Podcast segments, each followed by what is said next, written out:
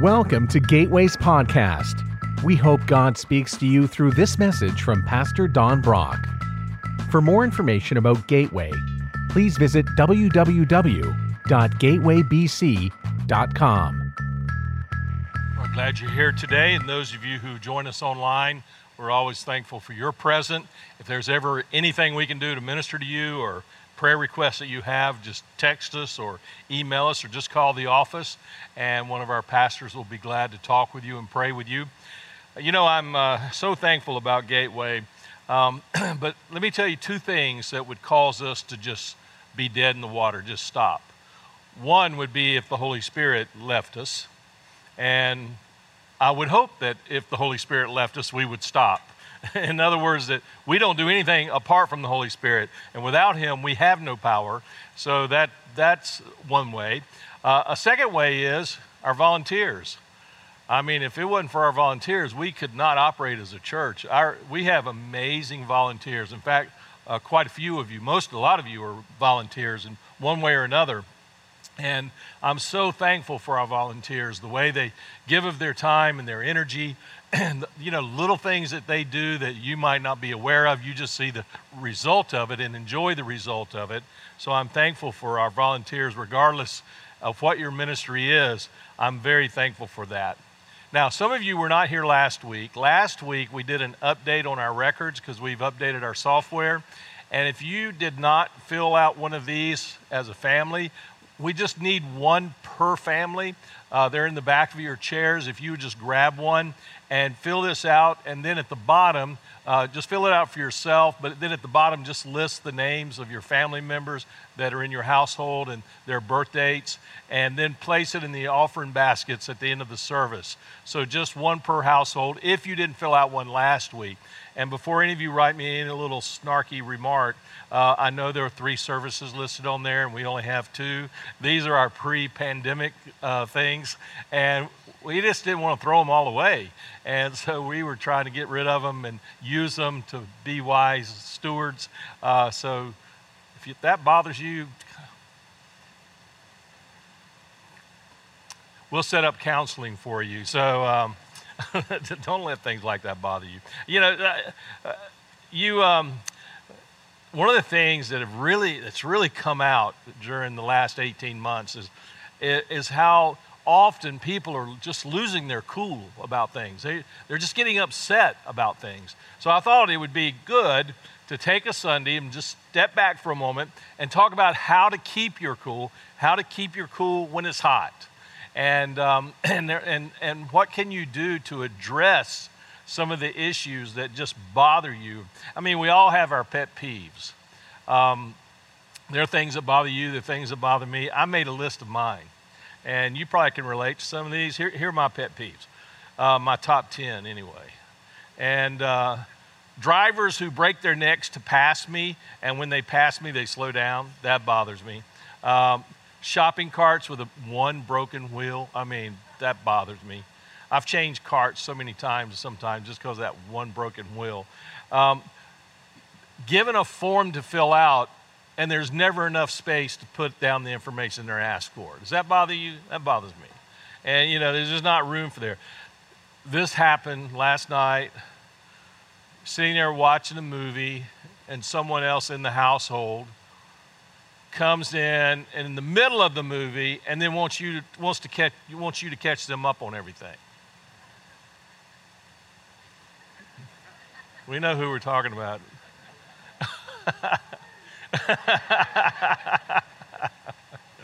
Not naming any names. Um, you know, uh, another one is when those plastic forks, when they break. Does that bother you? I mean, when we first started our, our, our, our men's steak dinner, uh, we use plastic forks, and I said, "No, we can't do this. you know, that, you just can't eat a steak with a plastic fork because it's going to break." So I don't like that. I, I don't like when I'm on the internet, all these ads pop up, especially if you're just looking at the news and all these ads start popping up everywhere and you got to, it's like a minefield that's laid out before you. Oh, and if you click on something to find out about it, then you start getting all these emails and all these other ads popping up just for that thing that you did a little research on. I don't like that. And um, when um, another thing that bothers me is celebrities claiming to be environmentalists as they fly around in their private jets.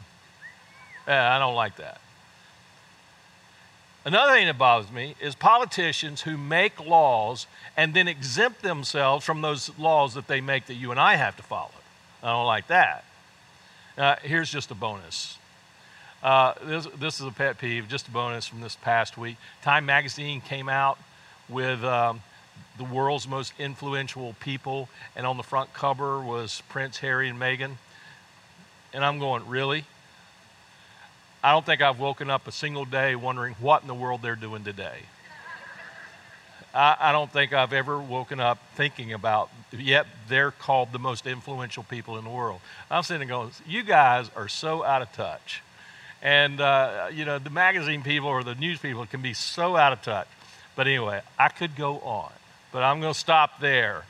Well, Jesus had some extremely strong words that he said.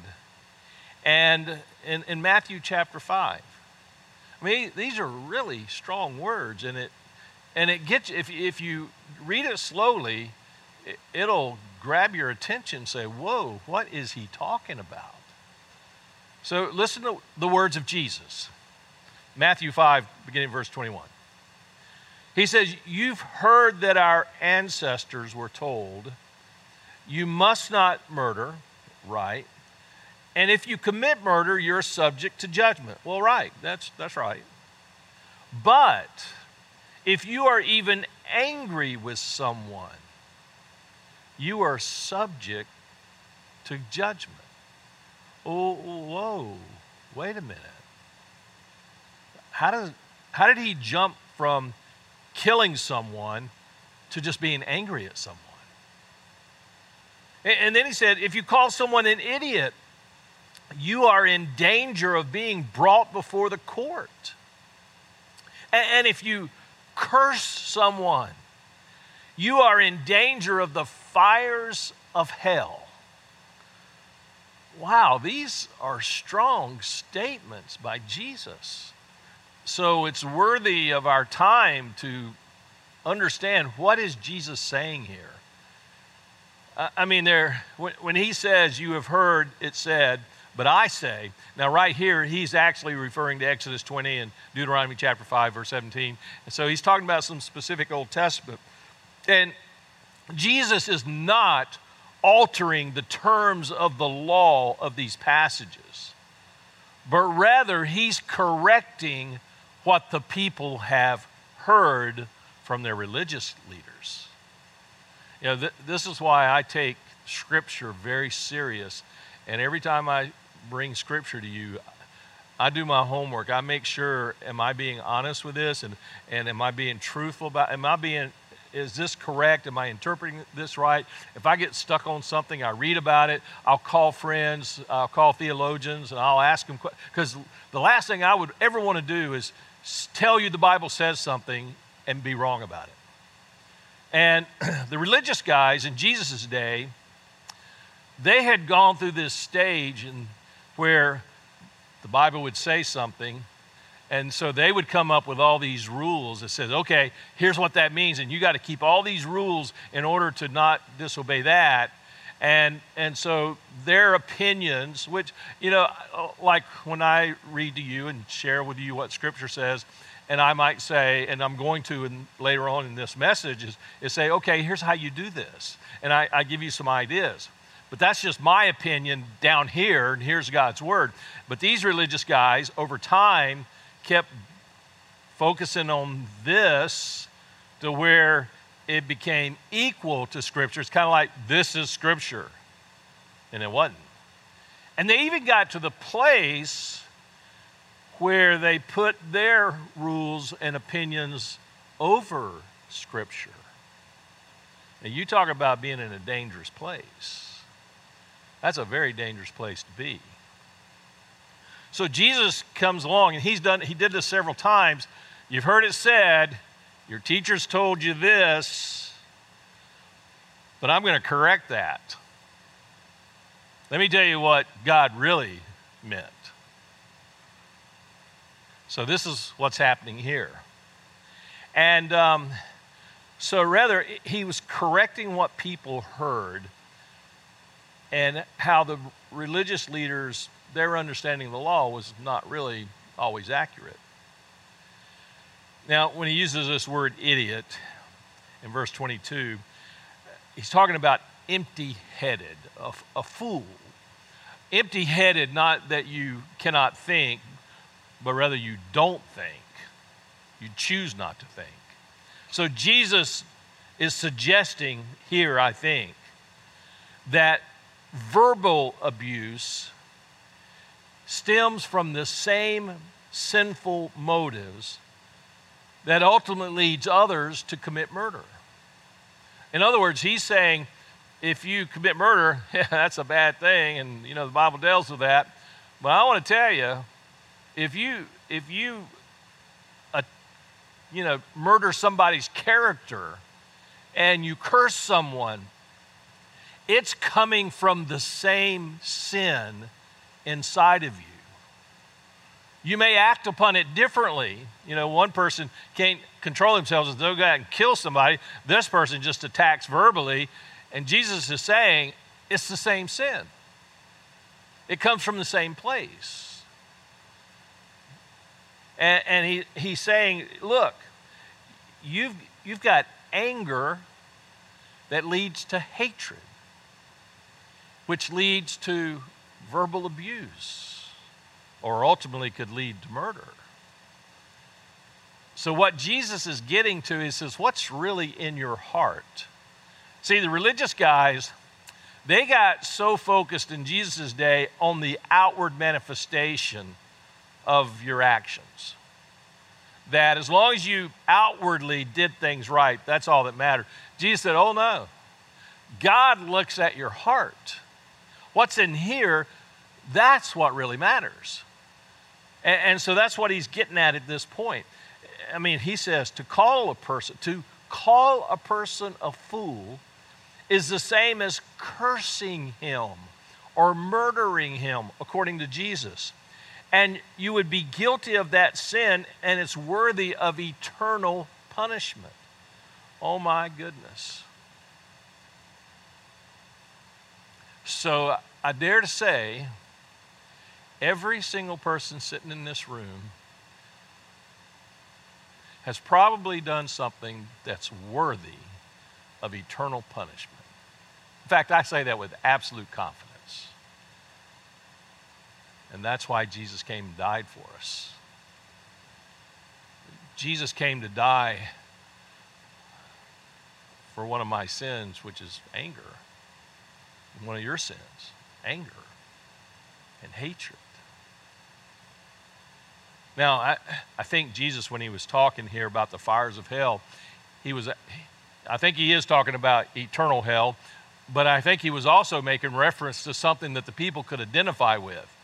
Uh, you see, there was a place right outside of Jerusalem in the Hinnom Valley that was south southwest area below um, Jerusalem, and that became a place. It actually became a, called the Valley of Slaughter there were two other kings, two kings in, before Jesus, who actually allowed for human sacrifice. Imagine that. Some kings of Israel that allowed for human sacrifice. In fact, one of those kings actually sacrificed his own kids. And so that place became known as the Valley of the Slaughter. Well, they stopped that, but it became the place where they started taking all the trash. And they would just throw the trash there, and it was a constant fire. Um, in fact, sometimes they would throw the bodies of prisoners and uh, crucified people would be thrown there. Um, Jesus wasn't because he had somebody to come take his body and bury it. But it became a place of stench. There's always smoke coming from it, always a fire. So it was kind of like the place that the fire never stops. So when Jesus talked about that, they could relate to it. But he's also talking about eternal, eternal fires. In fact, Jesus uses that example 11 times in Scripture eternal fire, eternal punishment. And, and so Jesus rejected the traditions, the practices of the Pharisees. I mean, six times he said to the people, Now you've heard it said, I mean, all these re- educated religious guys, here's what they told you, but I'm telling you something different. I'm telling you what God really meant. I'm telling you what God really thinks. I'm telling you what is truth. And so these words make it very clear that Jesus is saying something different. And that's why his words, and when people hear that, when they heard that, and when they heard what Jesus said, in their heart they knew he was telling them the truth. So Jesus illustrated an important commandment, and that was do not murder. That's in the top 10, right? So do not murder. And, and the Pharisees, right, they taught that, but they didn't teach it always correctly. And so uh, Pharisees taught that murder consisted of taking someone's life. Well, that's true. But Jesus said that it extends beyond that. He says it's not only an act of in itself, but it's also an internal attitude, an attitude in the heart that's behind the act. And God looks at the heart. Now, of course, murder is wrong, but anger that prompts that act is just as wrong, according to Jesus. So when you become angry, you basically are assuming a position of superiority over the other person and, uh, and you call them a derogatory name, and you, you demonstrate sinfulness actually in your heart, even if you never act upon it. And a person with such a sinful heart is a sinner, and therefore deserves the fires of hell, which is you and me. You know, since that very first murder, in that very first family, in Adam and Eve, when one of their sons murdered his brother, it's been a constant part of our human society. in fact, we're seeing such an increase in arrests and convictions and the number of murders. I mean, it's, we almost expect it every week that there's been some angry person who walked into his workplace and just started killing people. We, we hear about it all the time. I mean, year before last, we were averaging 16,000 murders in our country a year. Last year, it went up 25% in 2020, where we have over 20,000. That's a 25% increase. 20,000 murders every year.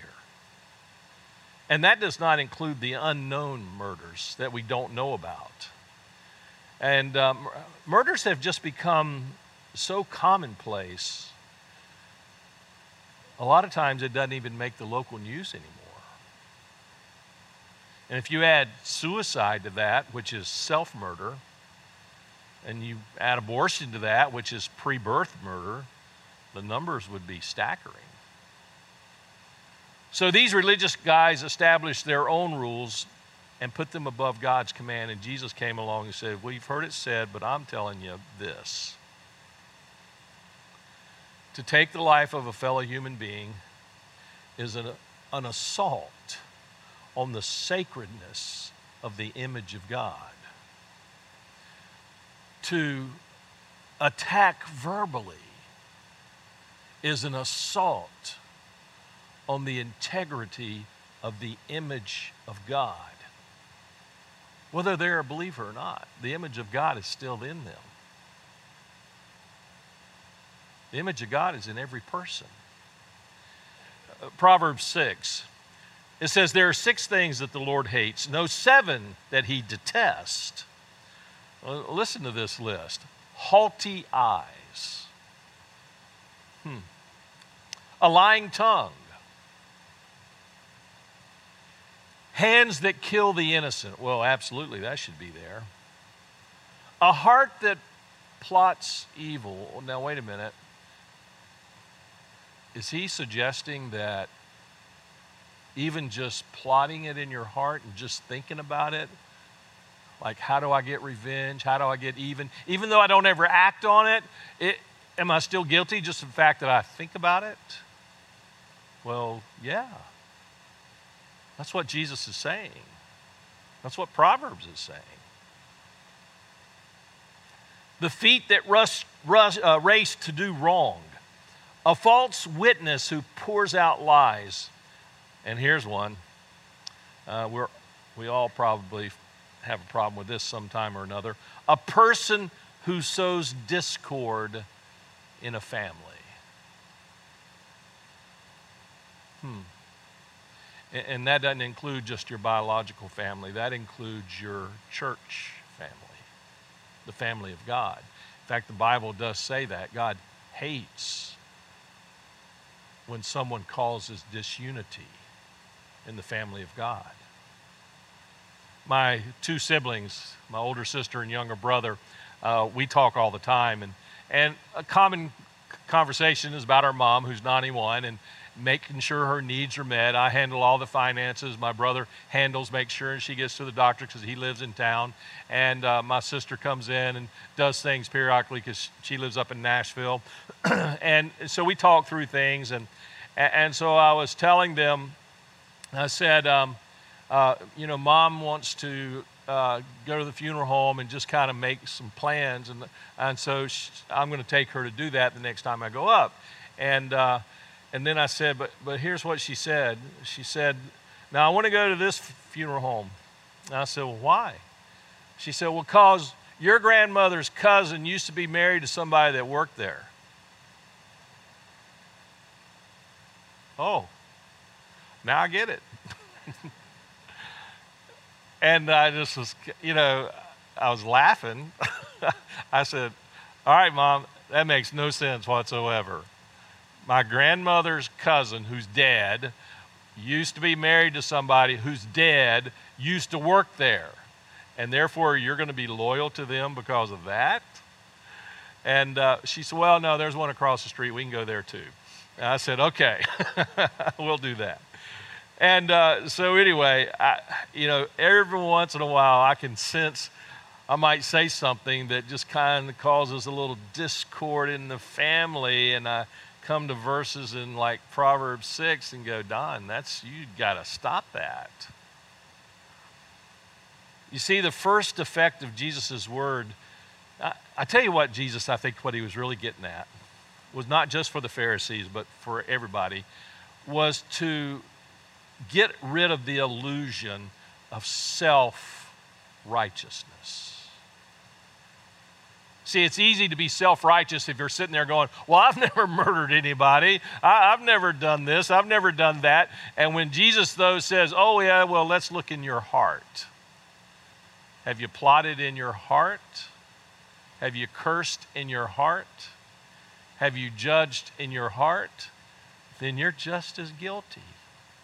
So, Jesus, I think, is attacking this self righteous notion that we sometimes have. I'm a good person because I don't do certain things. And Jesus says that doesn't cut it. That doesn't cut it at all.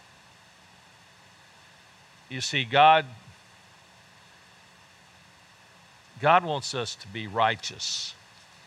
And the only way that we can be righteous is that He declares us righteous, which means in right standing with God. And there's only one way that that can happen, and that, that is that Jesus makes us that way. And the way he did that was by dying on a cross for you and me. He took my unrighteousness and he died for that, and he declared me righteous, not because of anything I did, but because of what he did. So God wants you to be declared righteous. And the only way he can do that is by you accepting what Jesus did for you to declare you righteous. Uh, in um, 1 Samuel, li- listen to what God said to Samuel. He says, Don't judge by his appearance or height. Don't, don't judge by his selfies or his Instagram or his uh, profile For I have rejected him. But here's the difference God says the Lord doesn't see things the way you see them. People judge by outward appearance. And this is the Lord talking now. But the Lord looks at the heart. The Lord looks at the heart. And maybe that's what you and I need to do. So Jesus shatters this complacent self righteousness by saying, You're guilty of murder, if you, even if you just have anger in your heart. Wow. You, you see, anger, that's that base thing in us that actually leads to hatred. When I have anger, I have to do something with that anger. And if I don't do something correctly with it, uh, because there's a righteous kind of anger. We're going to talk about that in a second. But there's an unrighteous kind of anger, and that's usually what you and I have. Uh, something happens with that, and if I don't do something with that anger, it'll turn to hatred, where I actually hate somebody, despise somebody, because I'm angry. And have we not seen a massive surge of that in our society, in our country this last year?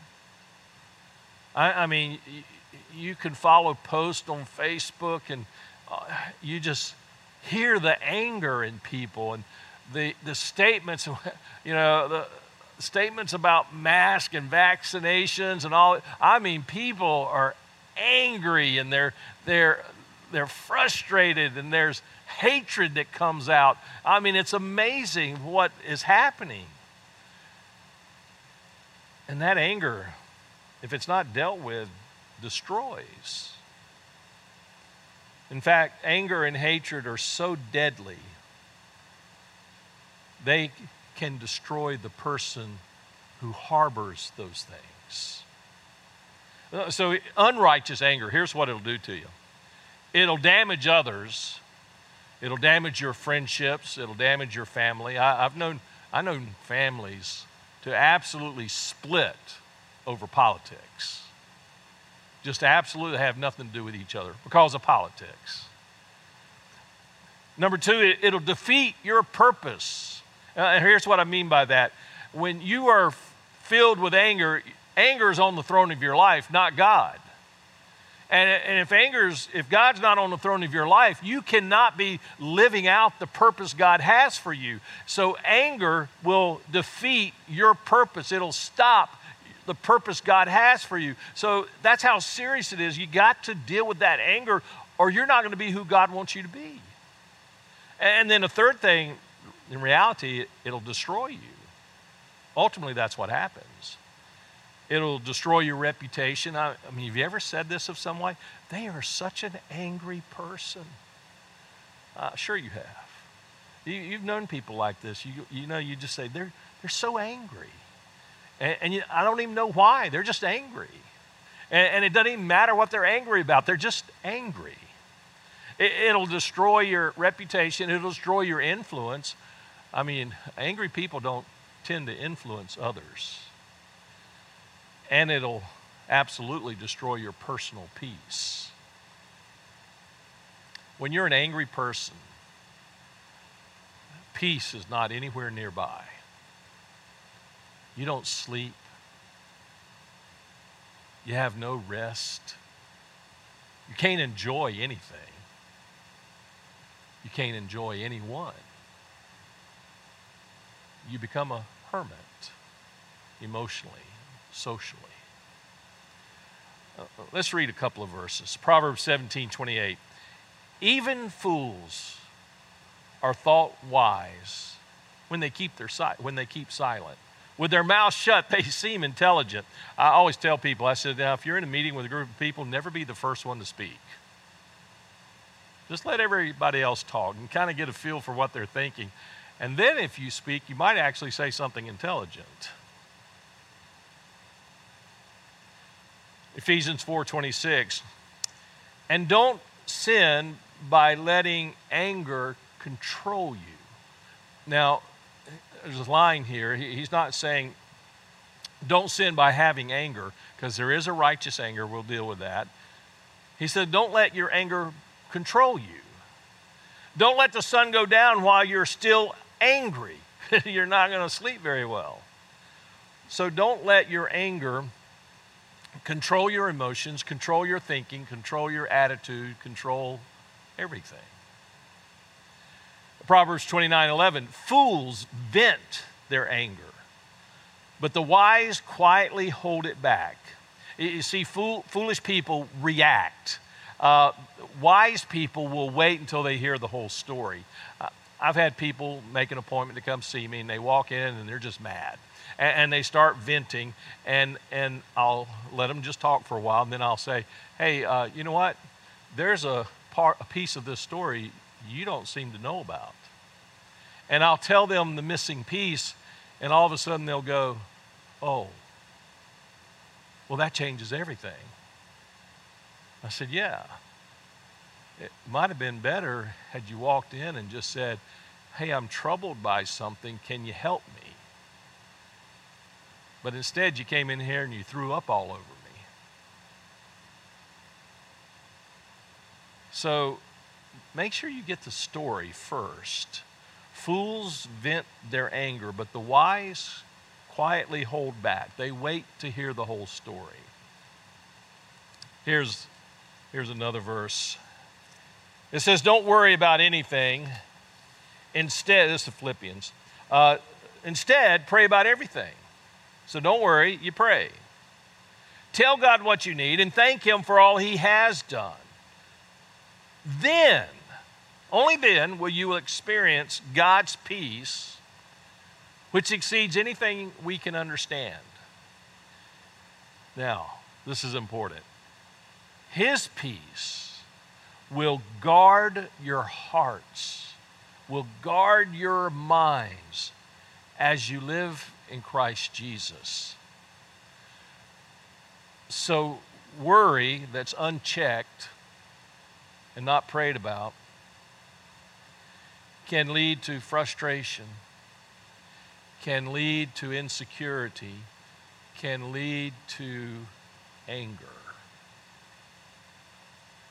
And God wants you to catch it at the very beginning. Worry unchecked could get you all the way to anger that controls you.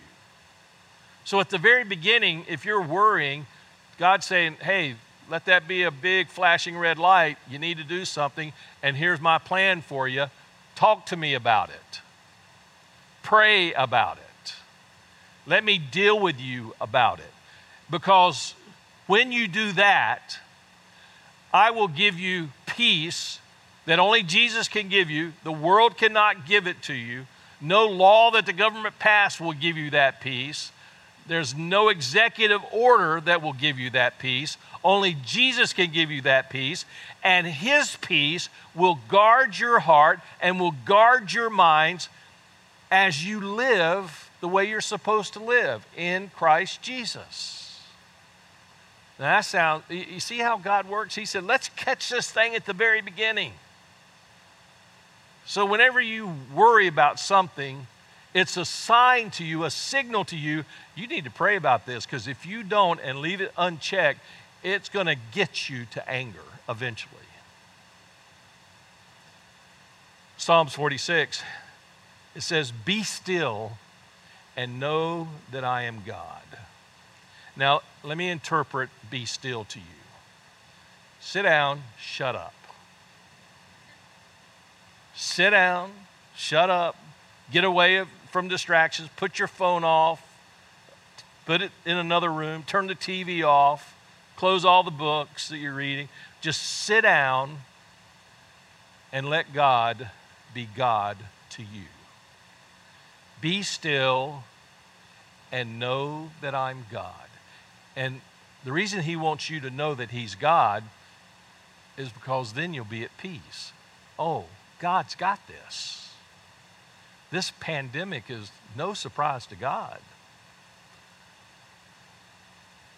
God's the God of the universe, yesterday, today, and tomorrow. Psalms chapter 4. You can be sure of this the Lord set apart the godly for himself. The Lord will answer when I call to him. Don't sin by letting anger control you. Isn't that interesting? He talks about how God has set apart the godly for himself, but he immediately then talks about not letting anger control you, and that, that that's a sin. Then he says, think about it overnight and remain silent. So it's another another verse that confirms other verses. Be still and know that I'm God. Keep your mouth shut. Wait till you hear the whole story. Then in Romans 12 18, do all that you can to live in peace with everyone. I like the fact that he says, do all you can, because sometimes that's not enough. And sometimes it's impossible to be at peace with certain people. So he says, do your part do all that you can to be at peace with everyone. And if you can't, eh, you know, if you truly have done all that you can, you know, maybe you just need to avoid them. Maybe you need to just keep your distance. So here's a couple of ideas. When you feel angry, identify what is making you angry. Identify it, name it that'll help you to grow personally. That'll help you to move forward. And, and that can change the situation and change the relationship. You know, this is what's making me angry. I, I need, I got to deal with this. And then, two, when you feel angry, delay reacting. Delay reacting to an emotional situation so that you can get the whole story, so that you can respond with grace, and so that you can save a friendship. I, I was having dinner with a good friend the other day, and uh, he said, uh, I heard you were retiring. I said, Really? That's news to me. He said, Really? He said, Yeah. and it, his, um, his parents go to another church. He said, Yeah, my parents told me that you were retiring. I said, he, And I said, Well, what'd you say? I said, Hey, Don and I are close friends. If he was retiring, he would have told me. And I said, Well, you're right. I said, I'm not retiring, no plans. Now, there might be a committee that's meeting that's planning it, I don't know about, but, you know, I'm not planning on it. He said, All right. And, uh, you know, I'm sitting there going, Well, you know, he waited, he just wanted to get here, hear from me. And uh, he could have gotten mad. He said, I'm, I'm upset with Don because he didn't tell me. There was nothing to tell. So he waited to get the whole story. And, uh, so delaying a reaction to an emotional situation, it can help you. It help you a lot. So here are the lessons I've learned from my anger. Here's some lessons I've learned. Most of the things are not worth getting angry over. Most things.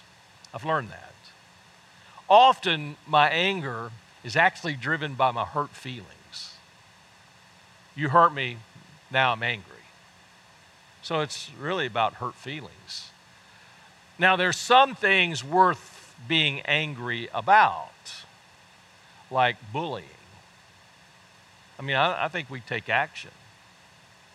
I remember when I was in the 11th grade, me and my best friend, we were driving in my car, and we saw these middle schoolers, a whole gang of them, like eight or nine of them, uh, going after this kid. And the kid was a little I happened to, uh, to know the kid, and he was, you know, he was one of those shy, awkward kids. And these boys were just going, at, they were throwing things at him and they were bullying at him. And man, we stopped the car, we got out and we confronted those, those guys and, and, and just really just, you know, we didn't touch them, wanted to, but we didn't. And one of them looked at me, he said, well, my brother's bigger than you. And I looked at him, I said, well, your brother's not here. I am. And we, you know, we just kind of lit into them emotion, you know, with words and said, uh, you know, we just, I mean, I just can't stand bullying. Just can't. And so that's a righteous kind of anger, I think. Um, cruel, cruelty and taking advantage of the defenseless. That's the right kind of anger. Um, abortion, that creates some anger. Uh, this is the one that really gets me, though. Sex trade, trafficking of children and defenseless young ladies. My anger really gets boiling on that one. And uh, this is one of the things that my daughter deals with as a professor at Auburn. Uh, she's created a whole degree, and, and a lot of students come and get that degree. They deal with sex trade, trafficking, world hunger issues. And she actually had one student who went, in, went to Central America and, and started dealing with sex trade trafficking and started helping girls get out of that. And she did such an amazing job that the government came to her, the, the federal government came to her and said, Hey, will you run this program for our whole country? Man, that's something that's something to be excited about. Uh, you know, I can choose to be a monk and not deal with people, or I can choose to walk with God and live at peace with people. And so that's a lesson I've learned. I've learned that I, I must learn to keep things in per- perspective. I've learned that it takes discipline to control my emotions. Discipline. I have to work at it. It takes discipline to keep my mouth shut, especially being a preacher, you know. You know, and just one last observation Jesus got angry over stuff, and it was stuff that really mattered. We find it in Mark chapter 3 when he was healing a man in the synagogue. He got angry at some of the reaction that happened. Uh, John chapter 2, when the merchants were making money off of people and robbing people, basically cheating people, Jesus got angry over that, rightly so. And, and then when he arrived at uh, Lazarus' house in John 11, I think Jesus got angry over sin. He was just angry all the sin and the hurt and the pain and death. You see, Jesus was there at creation, He did the creating. And, and sin and death was never meant to be a part of the equation. And I, I think He just got angry about the whole impact of sin. Well, so what's your what's your anger issue? What, what do you need? What always gets you. Maybe it's time to come clean with it. Maybe it's time to confess it. Maybe it's time to pray about it. And uh, when the band comes up, I'm going to I'm going to come down here to the front. And if you just want to pray about that, I'm here to pray with you. Or you can come and just pray by yourself, or you can just pray right where you're sitting. But let's let's go to the Lord now and talk about this.